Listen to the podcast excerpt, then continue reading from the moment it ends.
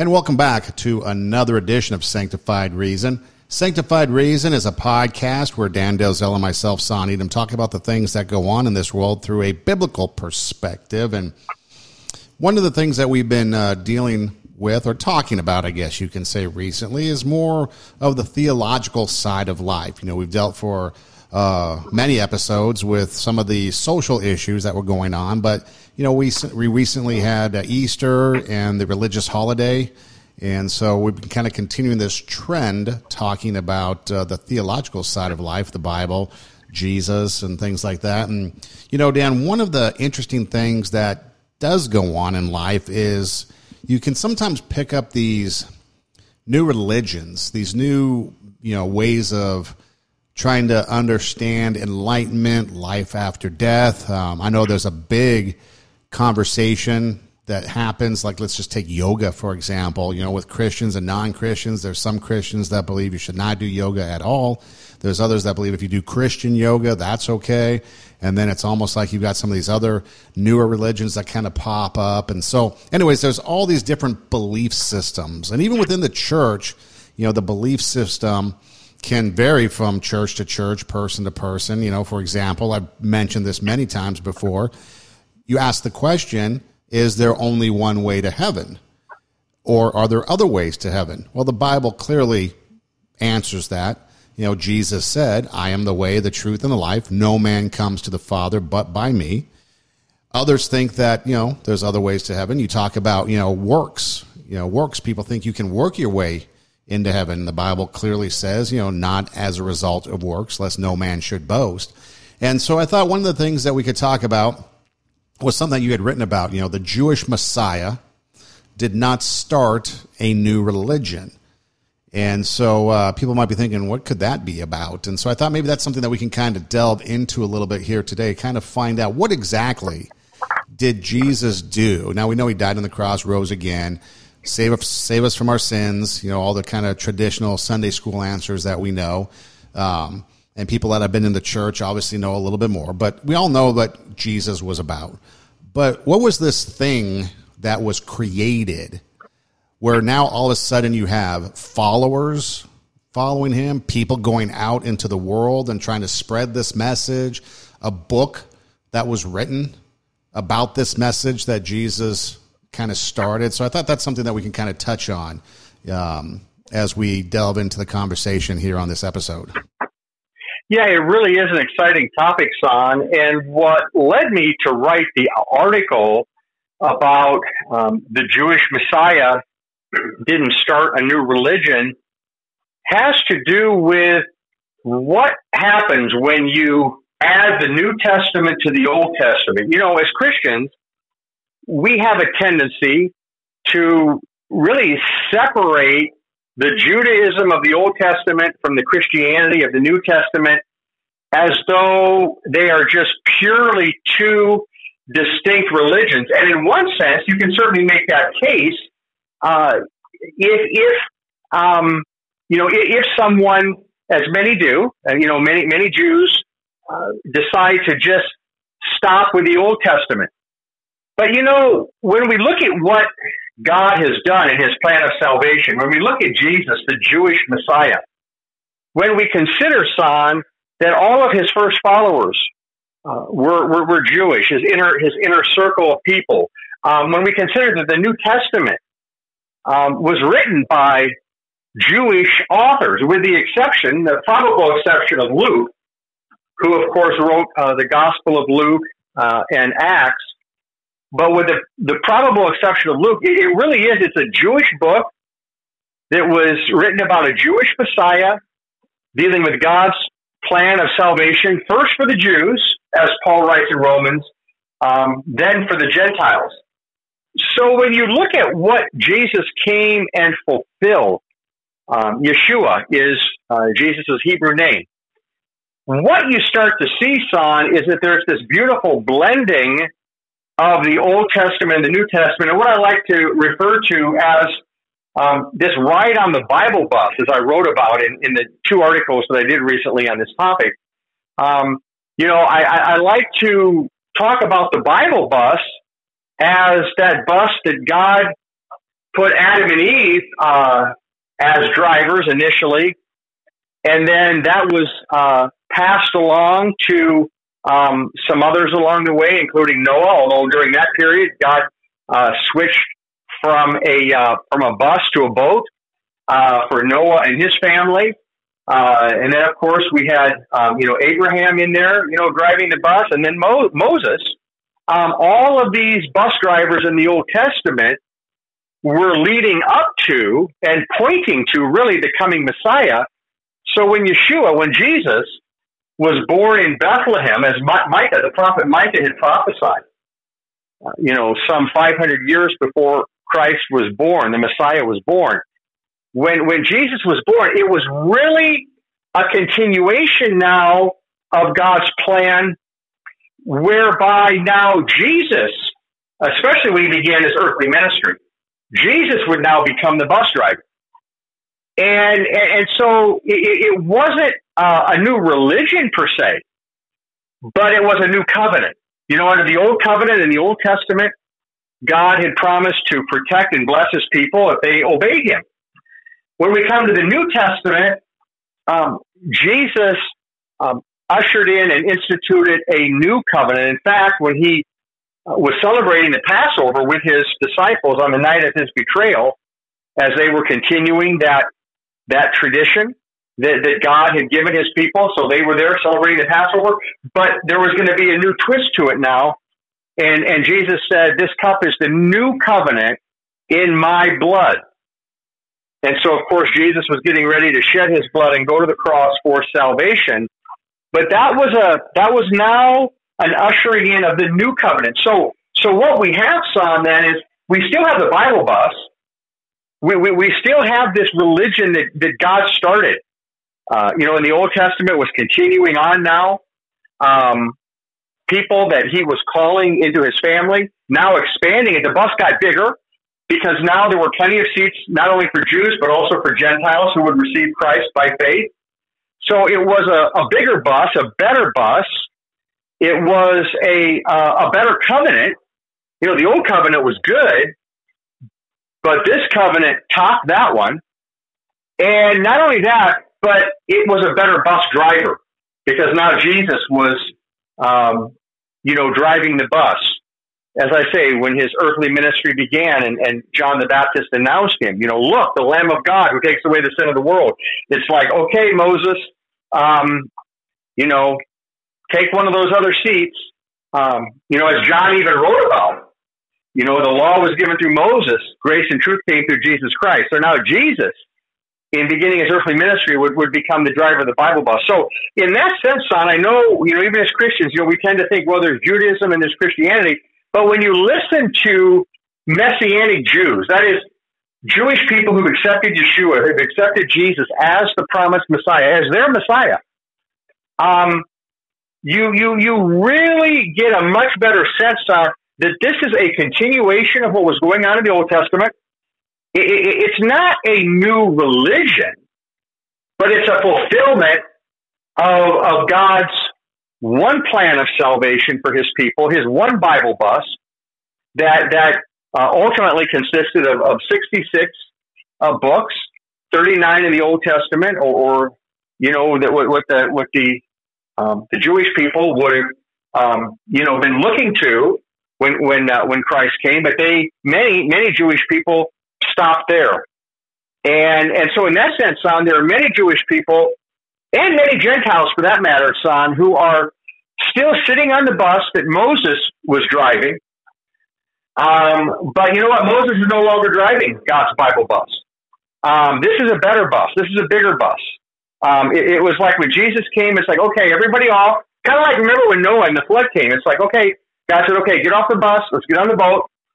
Um, and so Noah and his family, uh, you know, Noah and his wife and, and their three sons and their wives, so just eight of them, you know, it's like, okay, get off the bus, let's get on the boat. Um, and then when Jesus came, okay, folks, we're going to transfer on to this new bus. But as we know, Sam, there were many in Jesus' day who did not receive him. Um, of course, there were those who did. Uh, his his inner circle, his you know the, the first followers of, of Yeshua, of course, were Jewish, and then it just spread on from there. So when you take all of that in its totality, and, and you look at the Bible as a book written by, you know, well, written by God ultimately, um, inspired by God, but but you know, written down by by Jewish authors.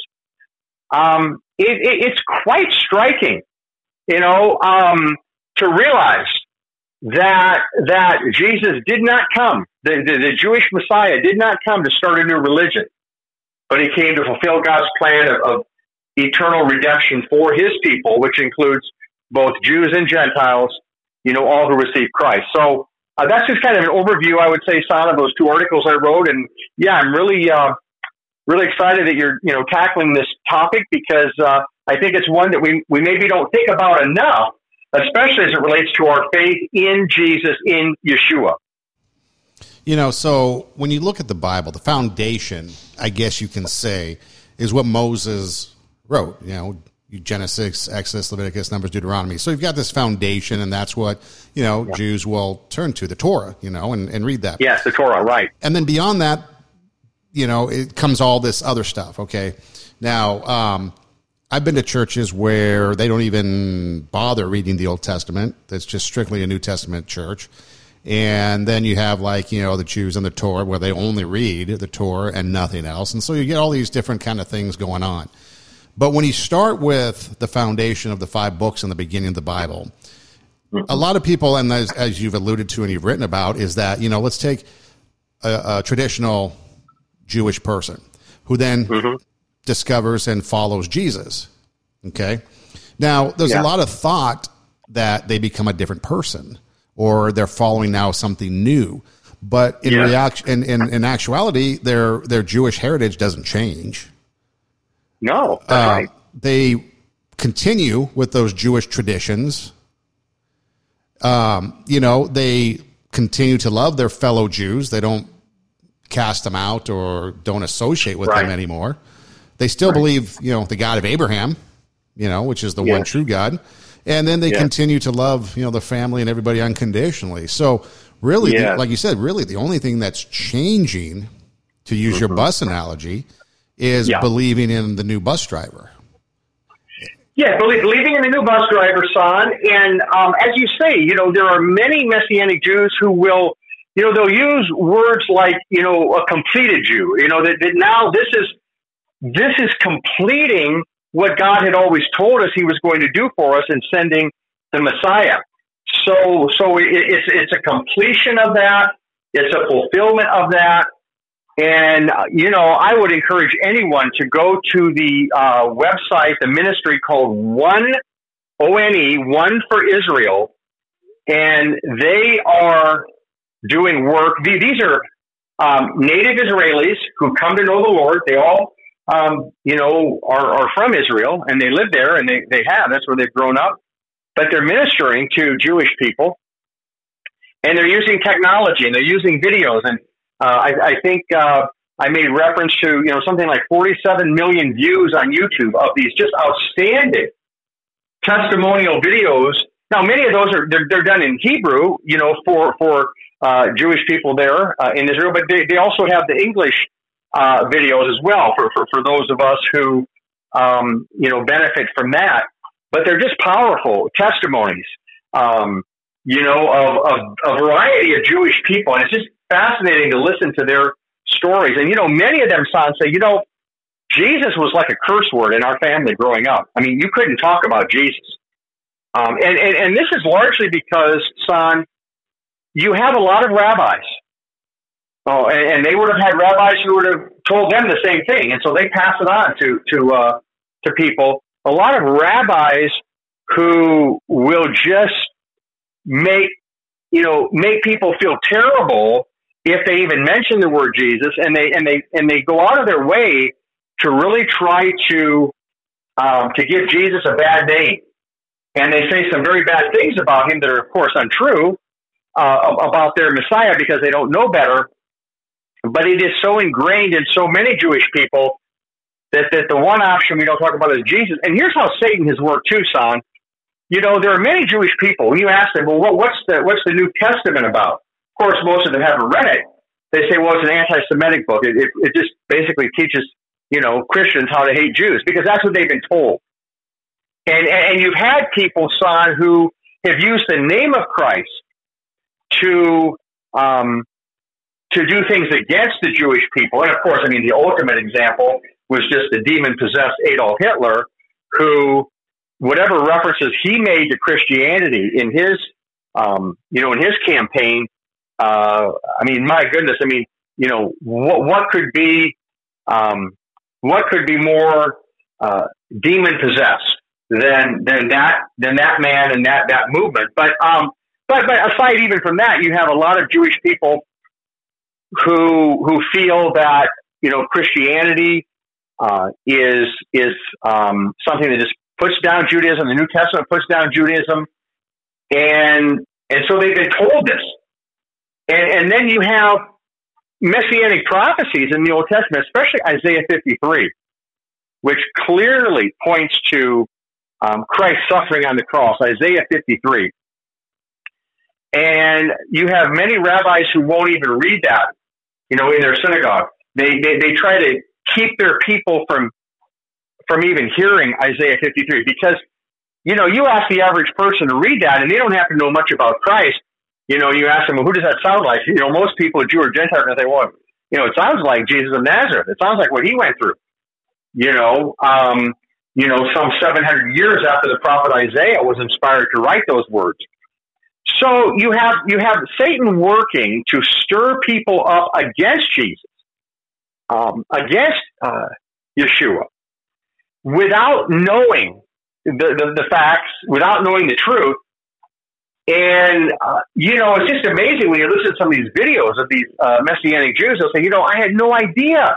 I mean, I opened up the New Testament and I start reading this lineage of all of these, you know, Hebrew names, you know, of, of, of Abraham and, and all the others I, I start reading about right, right off the bat. And, and I start to see that the New Testament, rather than being anti Jewish, it is just steeped in Jewish history, uh, in Jewish people, uh, in Jews who are coming to know Christ, and as I say, who wrote then virtually all of the all of the New Testament, uh, with a possible uh, exception there of Luke. So, the Bible is a Jewish book about a Jewish Messiah and God's plan of salvation for first for the Jew the Gospels first for the Jew, then for the Gentile. And by the way, son, that was written by the Apostle Paul in Romans 1, who, of course, was a, I mean, he didn't use that term, I guess, but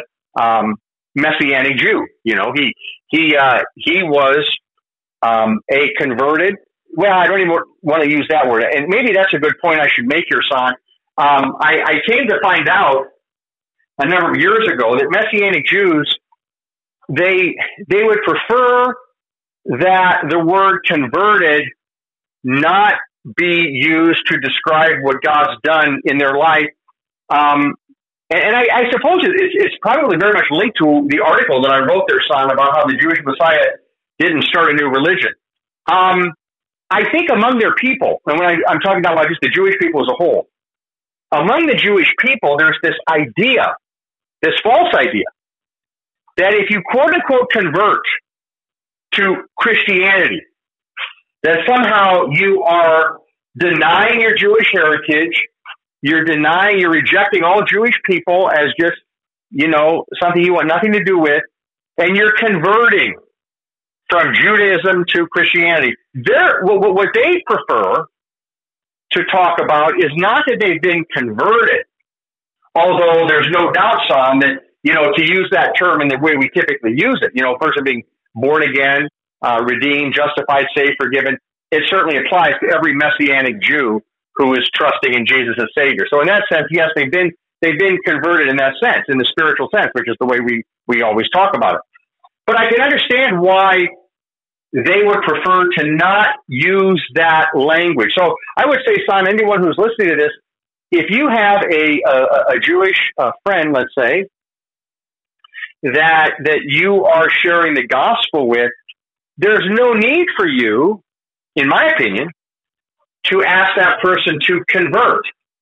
Instead, what you can do is you can talk to your friend about how the Jewish Messiah didn't start a new religion and how Yeshua fulfilled all of the Old Testament prophecies and, and how you don't reject your Jewish heritage when you accept Jesus as the Messiah. So that's just kind of a, a matter of semantics, a matter of words that I think years ago, Son, um, probably because I mean, I wrote some, some articles about uh, Messianic Jews, you know, probably close to 10 years ago as well. And, you know, back then I probably would have made reference in an article to like, um, let's say some Jewish people who converted. But then I came to find out why that's, that's a word that it, it carries a lot of negative baggage among Jewish people. Because again, remember, son, it's being ingrained in them. You know, the, the Christians are just trying to convert you to leave your heritage um, to become part of this anti-Semitic, you know, movement of Jesus, and we don't believe in him, and and and all the stuff that goes with it. So that's what they're fed. That's what has been ingrained in in many of their families. And and as you can imagine, son, and, and this comes out in a lot of the video testimonies, when a Jewish person does accept Yeshua, um, there are many times when it's not received well by the family. I mean, in some cases, it's just like that's it. You know, they completely cut the individual off. Now, the Messianic Jew doesn't do that with, with their family. Of course, the love of Christ in their heart, you know, moves them to continue to love their family unconditionally, and they always will. But there are some families who have, um, in fact, I remember one of those testimonies, son, where one of the fathers, I believe it was, of one of these Messianic Jewish believers said to, it was either his son or his daughter, what you've done, I mean, I can't even imagine he would say this, son, but what you've done is worse than what Adolf Hitler did. I mean, that's how rabid, you know, some people are against Jesus because they don't know him. They, they only know what they've been told. They, they, they, they only know what's been said about Jesus and Christians in the New Testament, and it's anti Semitic, and, and, and, and they hate Jews. And the New Testament is going to tell you how to how to persecute Jews. You know, and some Jewish people, you know, they they, they think, well, you know, uh, Jesus was a Roman Catholic. I mean, that's how little they know about Jesus. I think he was a Catholic. You know, you'll you'll hear people give testimony like they grew up in a neighborhood that were just Jews and Catholics. I mean, for one of the testimonies, and they said we grew up thinking Jesus was Catholic. We didn't really know about him. We just we weren't supposed to talk about him. Um, and that he's not something that we believe in, not a person we believe in, but he's Catholic and we're Jewish, and so They've got their thing going. We've got our thing going. You know, so it takes a real education to learn the truth about Yeshua. And that's why, son, I'm so thankful for this ministry, one for Israel, that God has raised up right now. It's phenomenal. Um, it's powerful. You can't help but listen to these video testimonies without thinking, wow, God is doing a great thing in reaching, you know, many Jewish people today. Now, there are many more who don't yet know Yeshua, but the word is spreading. And I'll tell you, son, throughout Israel today, um, they know one for Israel. They, I mean, oh, and by the way, I'll say this, son. Um, what I've learned from some of these Messianic Jews too, and some of these uh, videos, and just some of the leaders of the ministry, is that nowhere on earth are people more glued to their to their cell phones and the internet than Israel. You know, I mean, we we we know how how strong addicted you know we are as Americans, but I mean, it's like nowhere is, is a place more consumed with that social media and that uh, form of communication than in Israel. And so for God to raise up one for Israel and for them to be producing these very, very high quality videos. And, and, and they're not all testimonies. I mean, they're, they have teaching videos on. I mean, they have a very, very strong leadership team and teaching team and so you can go on YouTube, for example, or go to their website and, and they have all sorts of videos. And a lot of their teaching videos deal with issues that have to do with the New Testament and how are Jewish people to understand this and that and the other thing. And I mean, they're, they're very, very, uh, very, very good songs. So God is doing a great work through them. And, and, uh, yeah, it's just exciting to see a Jew or a Gentile come to know Christ. But, you know, maybe it's just a little extra uh, rewarding when you see a Jewish individual because you know the gospel was first for the Jews. So it's like, you know, if you want to put it this way, son, I mean, the seats on the bus, in the front seats are for them.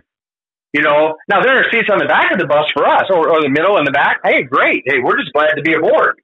But I would say those seats on the front are really reserved for uh, for Jewish individuals because the gospel is first for the Jew. Now that doesn't mean that in heaven there's going to be any sort of, of separation, um, or even in Christ today.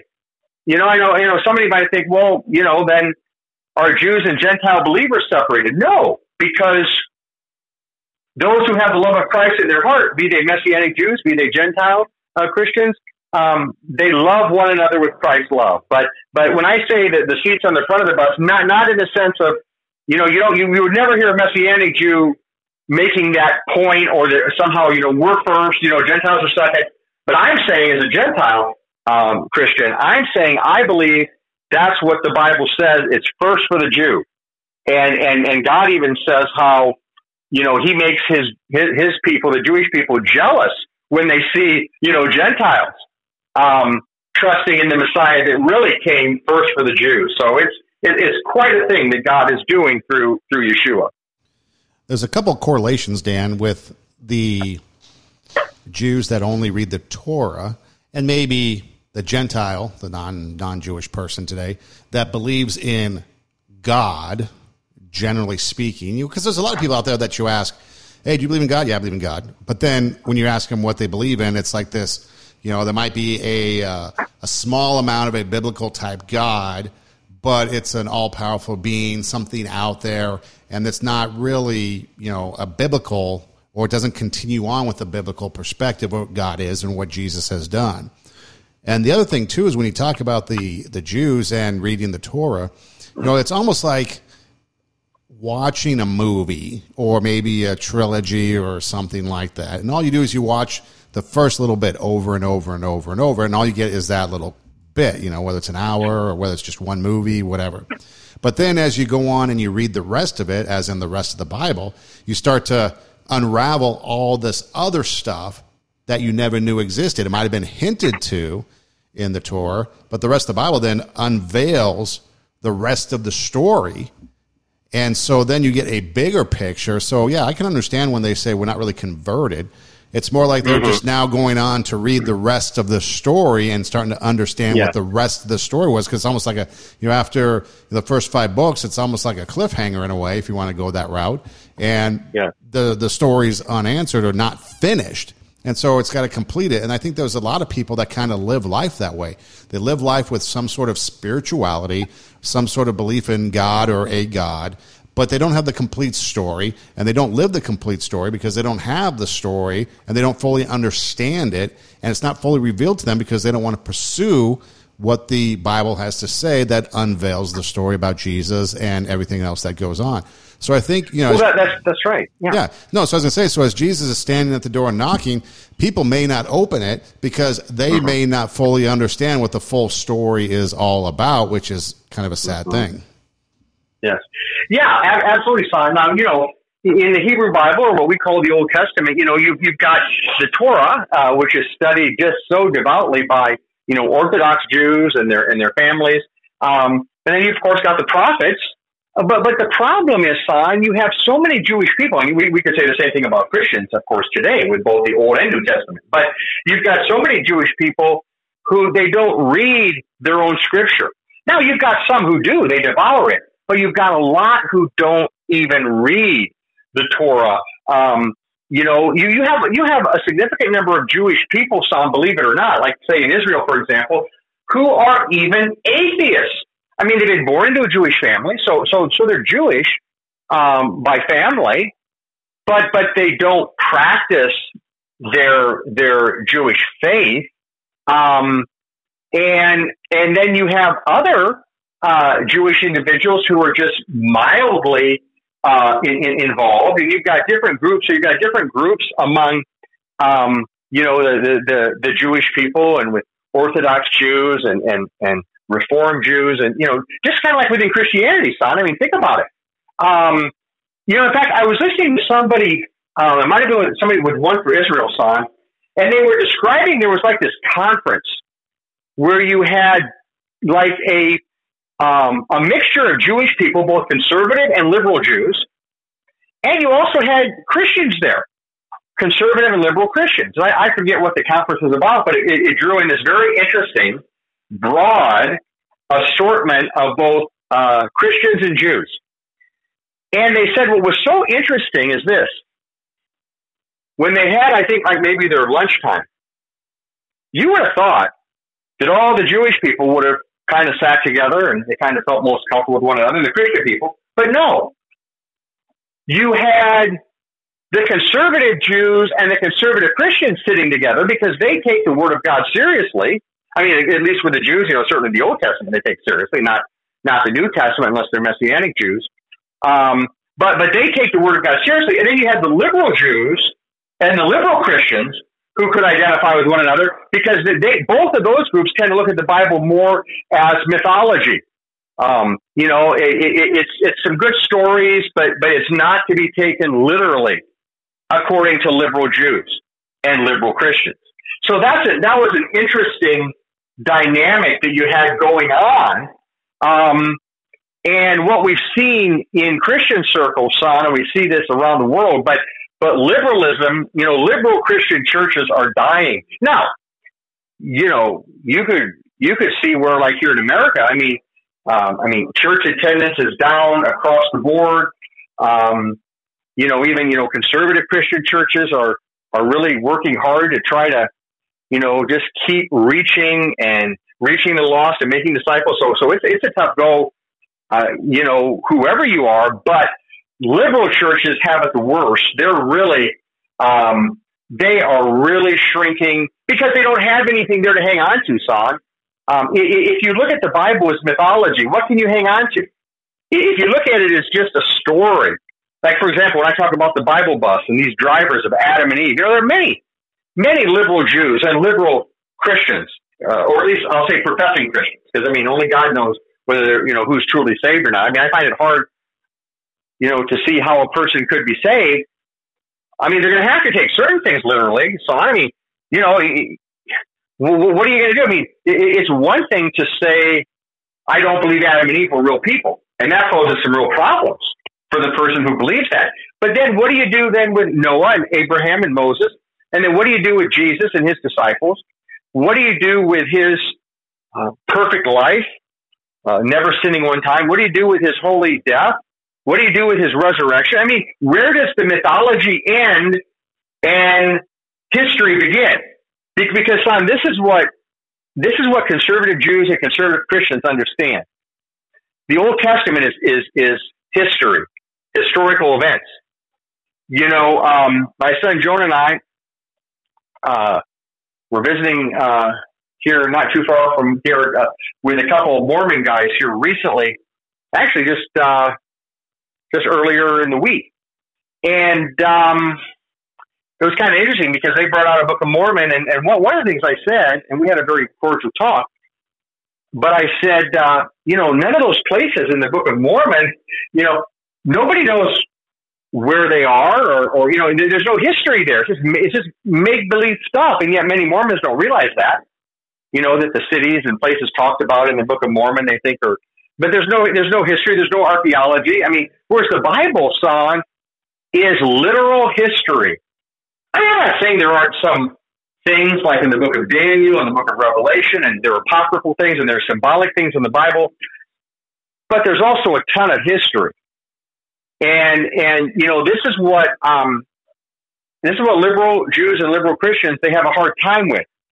They have a hard time with accepting the Bible as literal history. But then again, I have to say, so at, at what point does your um, do your literal views kick in? I mean, if you're if you're a professing Christian, great. If you're professing Jew, great. I mean, from the standpoint of so what what do you think actually did happen? I mean, I mean, if you're let's say you're a liberal Jew, son. I mean, do you believe that that God raised up Moses to you know to deliver God's people uh, out of Egypt? I mean, do do you do you celebrate the Passover as a Jew with a with a firm belief that that is rooted in a historical event? Because you know Christian son believe that when Jesus said, "This is the this cup is the new covenant in my blood," that that literally happened, and that Christ went to the cross and he rose again, and this bodily resurrection was real. Um, it's very difficult to see how a Jew or a Christian could hang on to anything if they view, if they view, view Scripture as myth rather than literal history, because our sins are real and the forgiveness God gives us is real, and the death that Christ died is real, and the fulfilled prophecies that Yeshua fulfilled are real. Um, and the prophet Isaiah, who ministered about 700 years before uh, Yeshua was born in Bethlehem. He was a real prophet. And interestingly, Simon, you know, you've got a lot of, uh, you know, religious Jews who, I mean, they, they don't they don't dispute that Isaiah was um, one of God's prophets, but but what they don't believe, many of them, at least those who are not, you know, yet uh, following Yeshua yet, um, they don't believe, of course, that Jesus is the fulfillment of the uh, of the Old Testament prophecy. So yeah, it's it's quite a quite an interesting thing, you know, when you when you look at the different experiences that people have, whether they grew up Jewish, whether they grew up Christian, whether they grew up atheist, you know. But at the end of the day, it's what are you going to do with Jesus? You know, what are you going to do about Yeshua? Because that's who you're going to stand before on Judgment Day. You have to give an account of your life, and you're either going to have His forgiveness for your sins or you're not. And if you're not trusting in Him and His death for your sins, then you won't have that forgiveness. And and that, of course, Son, is is the mission now that Messianic Jews and and uh, Gentile Christians that we all who know Christ are trying to, to spread to to the world. Yeah, it's interesting how people you know think the Messiah hasn't come yet. It's like, what are you waiting for? You know, what are you? I know they wanted this triumphant, you know, king to come and take care of right. you know the Romans back when Jesus actually came. But instead Jesus right. came, you know, as a carpenter, as like a humble guy, as somebody that mm-hmm. you know wouldn't be perceived as this, you know, victorious person that's going to rescue the you know the, the Jewish people from from uh, uh, the Roman Empire. And yes. so but the second coming will be that way. So it's like you know, what are they waiting for? What is anybody waiting for? Because, like, if you're waiting for I guess what would be the Messiah to return. Would that be the mm-hmm. first returning of the Messiah that they're looking for, or would this be the triumphant return? And if they're looking for that triumphant return, it's like if you just read the rest of the Bible, you'd realize that that's coming. And yes, you would mm-hmm. be right in the triumphant return of the Messiah, but it's just coming yeah. differently than what you would think right. if you only read the Torah. You know, son, I wrote an article a number of years back um, entitled Jewish scholars have historically looked to Bethlehem. So this prophecy in Micah 5 2, written 500 years before Christ was born in Bethlehem, this prophecy clearly points to Bethlehem as the place from which the Messiah will, will come. And Jewish scholars understand that and they accept that. And they have song for the last 2,500 years since those words were were penned by the prophet Micah. Um, and, and yet, even though Jesus was born in that town of about a thousand people when he was born, and even though they never found one sin he committed because he never committed a sin, even though he healed all sorts of people, even though he claimed to forgive sins, and that's why uh, many of the Jewish leaders of Jesus' day hated him and they did want him dead. And then the Romans um, carried it out. But but um, you're telling me, and I'm talking out of the skeptic side, you're telling me that that this Jesus of Nazareth doesn't meet enough of your um, checks in the box for a Messiah? So, like you said a moment ago, what, what are you waiting for? I mean, who else has fulfilled or will fulfill Isaiah 53 the way Jesus did? Who else rode into Jerusalem on a donkey the way that the prophet Zechariah um, foretold that would, you know, that he would happen? You know, there are some 300 prophecies about Christ that were fulfilled by Christ, son. And, and, and so the only thing we can attribute it to and the Bible tells us this, is to spiritual blindness. Um, spiritual blindness. And in 2 Corinthians 4 4, it says, The God of this age, small g, referring to the devil, the God of this age has blinded the minds of unbelievers so that they cannot see the light of the glory of the gospel of Christ. You know, so when you're spiritually blind, um, you you can't even see these fulfilled prophecies. Now, you would think, son, that, that a person who's even a person who's spiritually blind would would would stop and say, "Wait a minute, you know, um, what does the Old Testament say? What do these prophecies say? What does the Hebrew Bible say? And then, what did Christ do to fulfill these prophecies as the Christians are claiming he did?" Well, it's uh, it's so clear, son, once you're on the inside, but apparently, you know, next to impossible it seems for a person on the outside to see and accept. And so we need the Holy Spirit because no one can say Jesus is Lord except by the Holy Spirit. We need the Holy Spirit to work the miracle of the new birth, which every Messianic Jew, every Gentile Christian, everyone who's become a believer, everyone who's become a follower of Christ, um, has been born again spiritually by the Holy Spirit through faith in Yeshua, through faith in Jesus. And and yet, as you say, son, it's just a head scratcher. Um, it's like what those who who refuse, and there were many in Jesus' day. They refused to believe. It says some some some would believe, but others refused to believe. It, it's a real head scratcher, though. Why why you'd have anybody who'd want to say no to Yeshua, the Jewish Messiah? Well, the other thing, Dan, which is kind of interesting too, is when you look at just you know daily living. Okay, in this day and age, especially now, you know we're we're suffering through so much. And so we need the reassurance that is offered to us in the Bible, whether it be, you know, Jesus offering us the peace that passes all understanding, whether he mm-hmm. offers us, you know, um, he'll um, lift us up with wings like eagles. You know, we, he, he's there with open arms, waiting for us to to fall into him. You know, um, there's all right. these assurances and all these things that we can fall back on just in yeah. daily life that kind of help encourage us. You know, I mean, there's the Proverbs. Yeah. If we want to be wise, you know, we can read Proverbs, you know, and a lot of people will read a Proverbs a day throughout the months. Um, you know, we got the Psalms. You know, we've got, of, of course, the salvation message, and and we've got you know how to live a good life, so to speak, in some of the New Testament uh, uh, books. But when you look at just the Genesis, Exodus, Leviticus, Numbers, and Deuteronomy, I mean, Leviticus alone with the Levitical law, I mean, that can be pretty depressing if you only relied on the Levitical law. And then some of the other things that go on. So it's like, how can people really have the fullness and the joy and the, and the, the fruits of the Spirit, so to speak, if all you're doing is kind of reading this, you know, Torah that is kind of, uh, I won't say depressing, but, you know, there's a lot of things in there that can really weigh on the spirit and you sometimes yeah. need that, you know, because that law is there.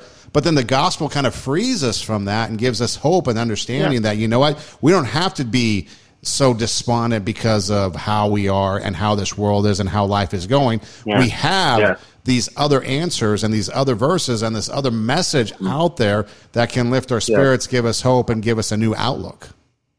Yeah, it's really such a contrast. In fact, I was just talking with someone uh, from our church here in the last few days about this because um, he was uh, he was talking about this topic a little bit, and um, the the one thing that we observed is is that for for law oriented people who do not yet know the gospel, you know, it's like the more law that they try to follow, the more ammunition it seems that they give themselves to try to make the case for their personal righteousness. So, so they view the law as their savior. They view themselves as their savior.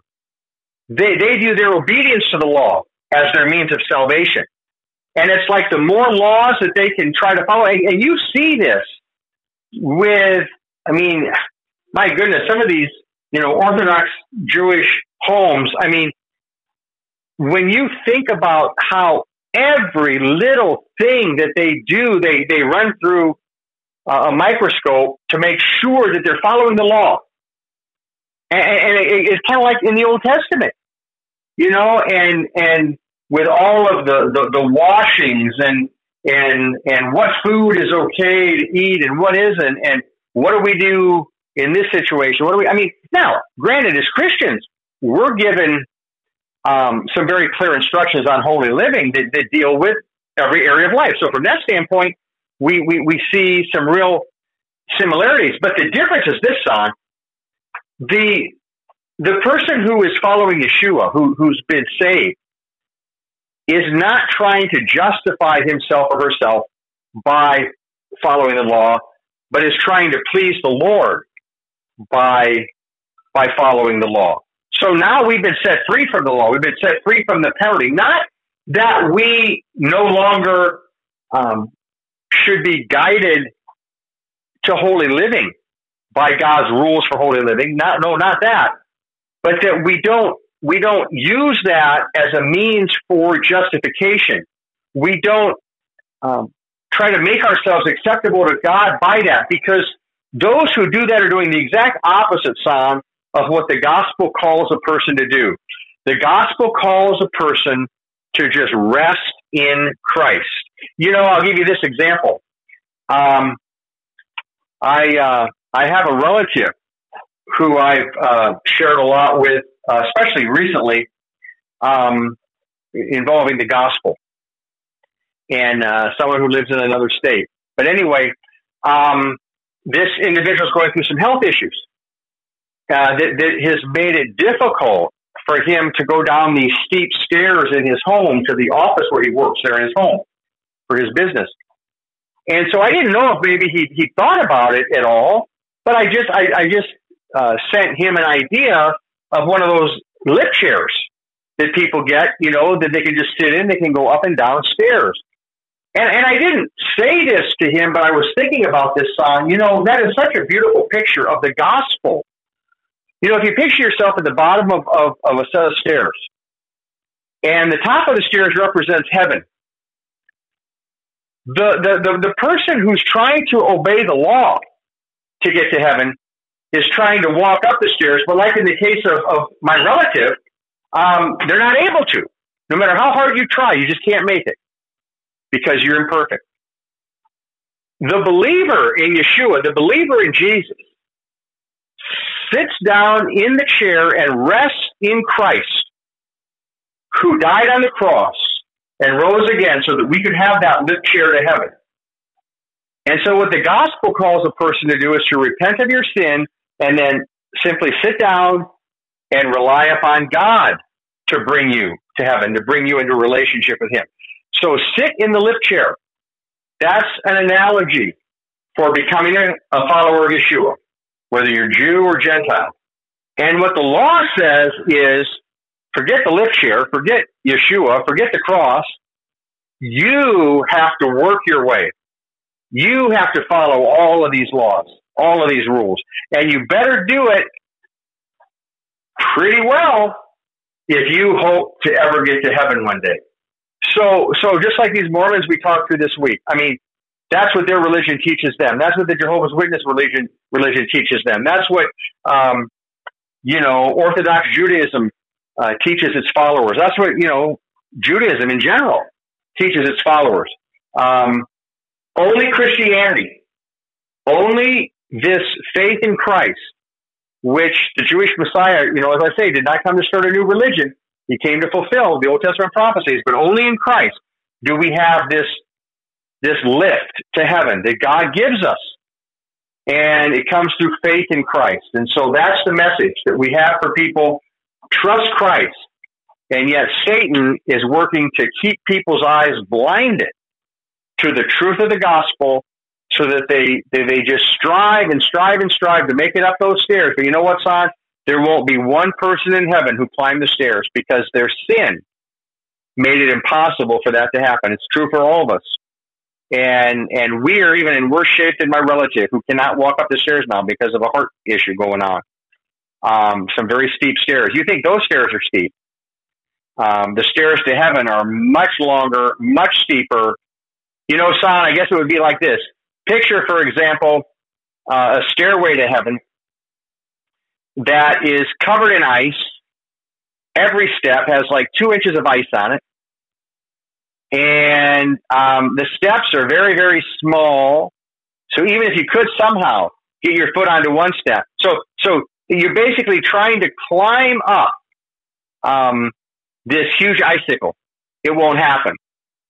Um, that's a picture of the Bible The law was put in charge to lead us to Christ. The law was to show us we're sinful we need a savior. And, and, and uh, we can't be justified by the law. And yet many people turn that around and oh, break the law. I'll climb to heaven, up the stairway to heaven. No, you won't. You may think you are, but you know how far you've gotten? You haven't even gotten up, you know, three feet up that ladder. You have not made it up three feet.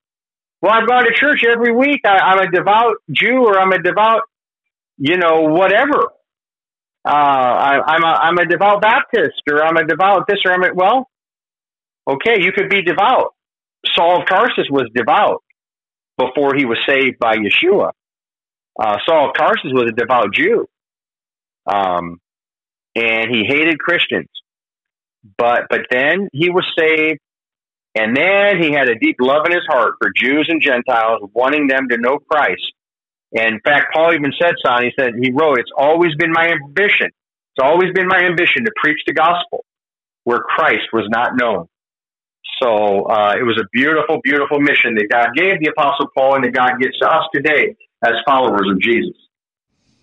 Dan Dozel with me as we talk about the things that go on in this world through a biblical perspective. And Dan, one of the things that uh, we can be rest assured about is that if we do believe and we truly believe and repent of our sins, we can one day find ourselves in heaven for all eternity, uh, worshiping the Savior that saved us and our Creator. And, you know, that's one day that's going to be a glorious day for all of us. And uh, for those that might stop short of reading the full gospel message for one reason or another, you know, it might be uh, wise for them to take a look at it and see what they might be missing out on. Oh, there's no doubt about it, Son. And anyone listening to this today, as Son just said, um, you can just reach out to Jesus. Just say to the Lord today, Wash me, Jesus, in your precious blood. You know, it's amazing how many animal sacrifices took place in the Old Testament. It's amazing to me today that you'd have a Jewish person who wouldn't see a need for a, a blood sacrifice today. And yet, what Messianic Jews see is this um, Christ Christ completed that one time sacrifice, even as the Bible says Christ died for sins once for all, the righteous for the unrighteous to bring you to God. So today's son, it's about any listener, any individual calling upon the Lord, putting their faith in Jesus' one time sacrifice of atonement that completed what all of the Old Testament sacrifices were pointing toward. And, and now we have forgiveness through his shed blood. So it, it, it's a wonderful, wonderful thing to be um, a follower of Jesus, to know your sins are forgiven, and to know that heaven is your home. And and so again, Son, thank you for um, for just taking on this important topic today, and and uh, you know allowing us and the listeners to be able to consider these incredible uh, biblical truths as we as we're riding along on the Bible bus uh, as part of God's plan of, of salvation history.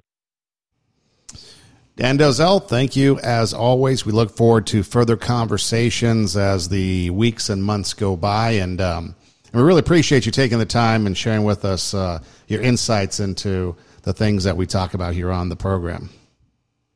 My pleasure completely, Son. Thank you so much. I look forward to our next visit. And for those of you listening, if you'd like to uh, listen to other podcast episodes, you can always go to radiowarp.com. That's radio, W-A-R-P.com. Just look for the Sanctified Reason uh, logo, click on it, and all of our past shows come up, and you can kind of scroll through them. And like I said, we've got all kinds of different topics from more of a of a theological perspective to some social issues to some conversations just involving everyday life. And so there's all different types of uh, shows there that you can listen to. Um, thanks for listening. Do tell a friend. And until next time, God bless.